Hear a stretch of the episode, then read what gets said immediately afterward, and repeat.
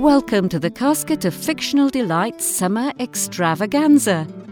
Over the next four months, the Casket of Fictional Delights presents more Susan Tate adventures.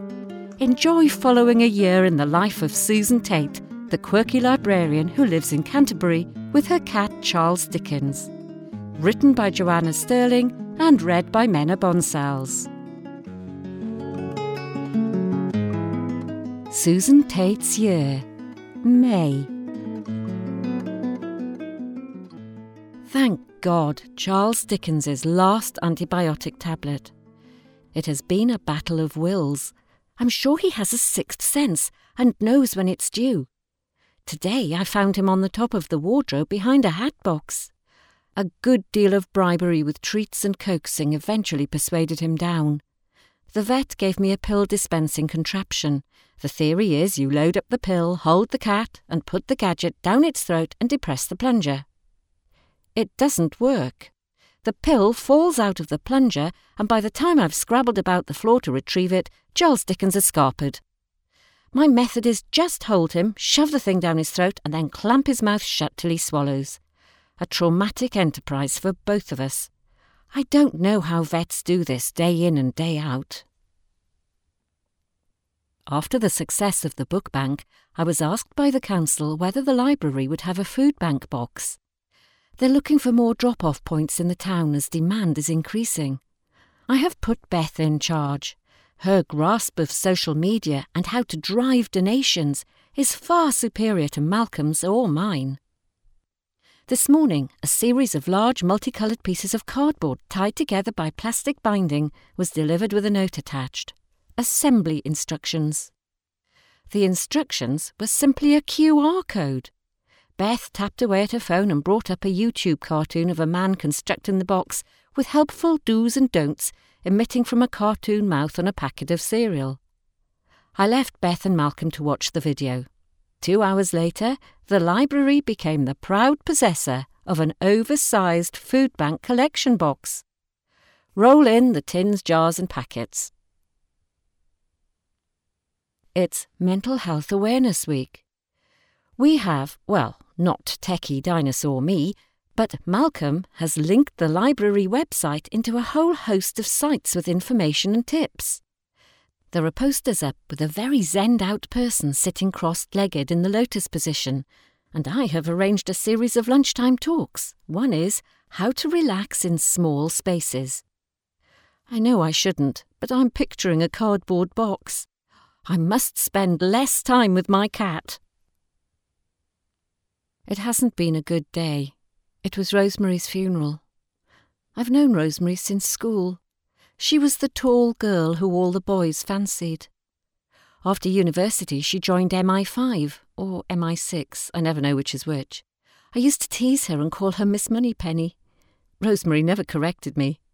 A card came announcing her death with the date of the funeral and a note Rosemary has requested everyone attending the funeral wears florals and bright colours.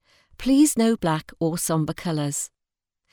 This was typical Rosemary. She loved a party and dressing up. Derek offered to come with me. It was tempting to see the look on the faces of my contemporaries arriving on the arm of a younger man. I wore my skirt with giant red poppies and a red jumper. I wondered about a hat, but couldn't bring myself to wear a summer hat with a wide brim and flowers.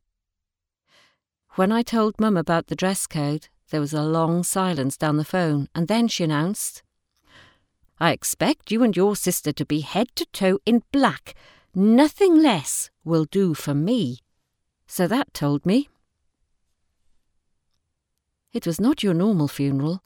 There were no hymns or prayers. We congregated in a car park just off the main road.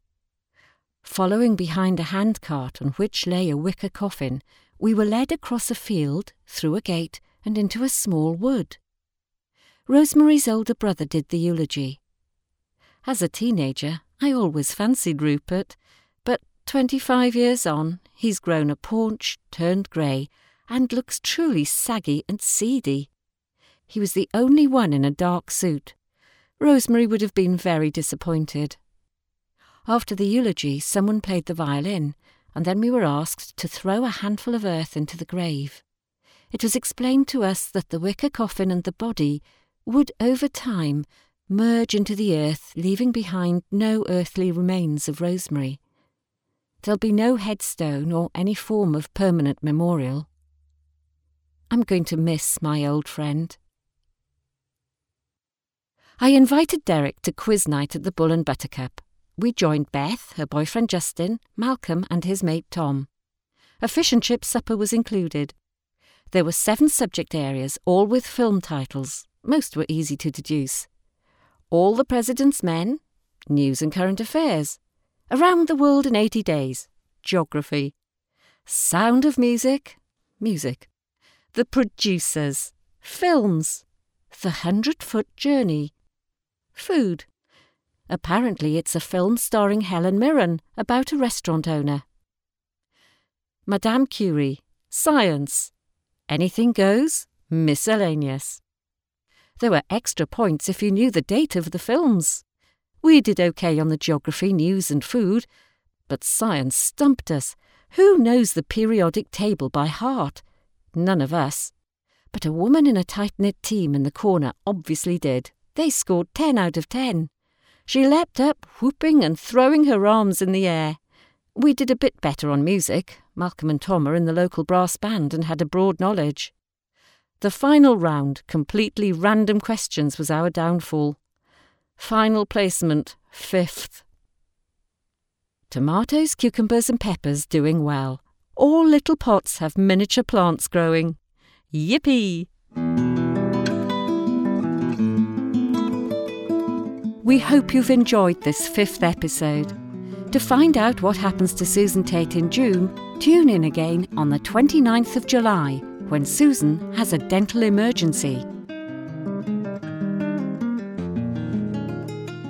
The Casket of Fictional Delights podcasts are also available on iTunes, Amazon Music, Spotify, Google Podcasts, and downloadable to your Android device. Susan Tate is written by Joanna Sterling and read by Mena Bonsals. Each episode has been illustrated by Michael N. Green. Check out the website thecasket.co.uk to see these fun images. Thank you for listening.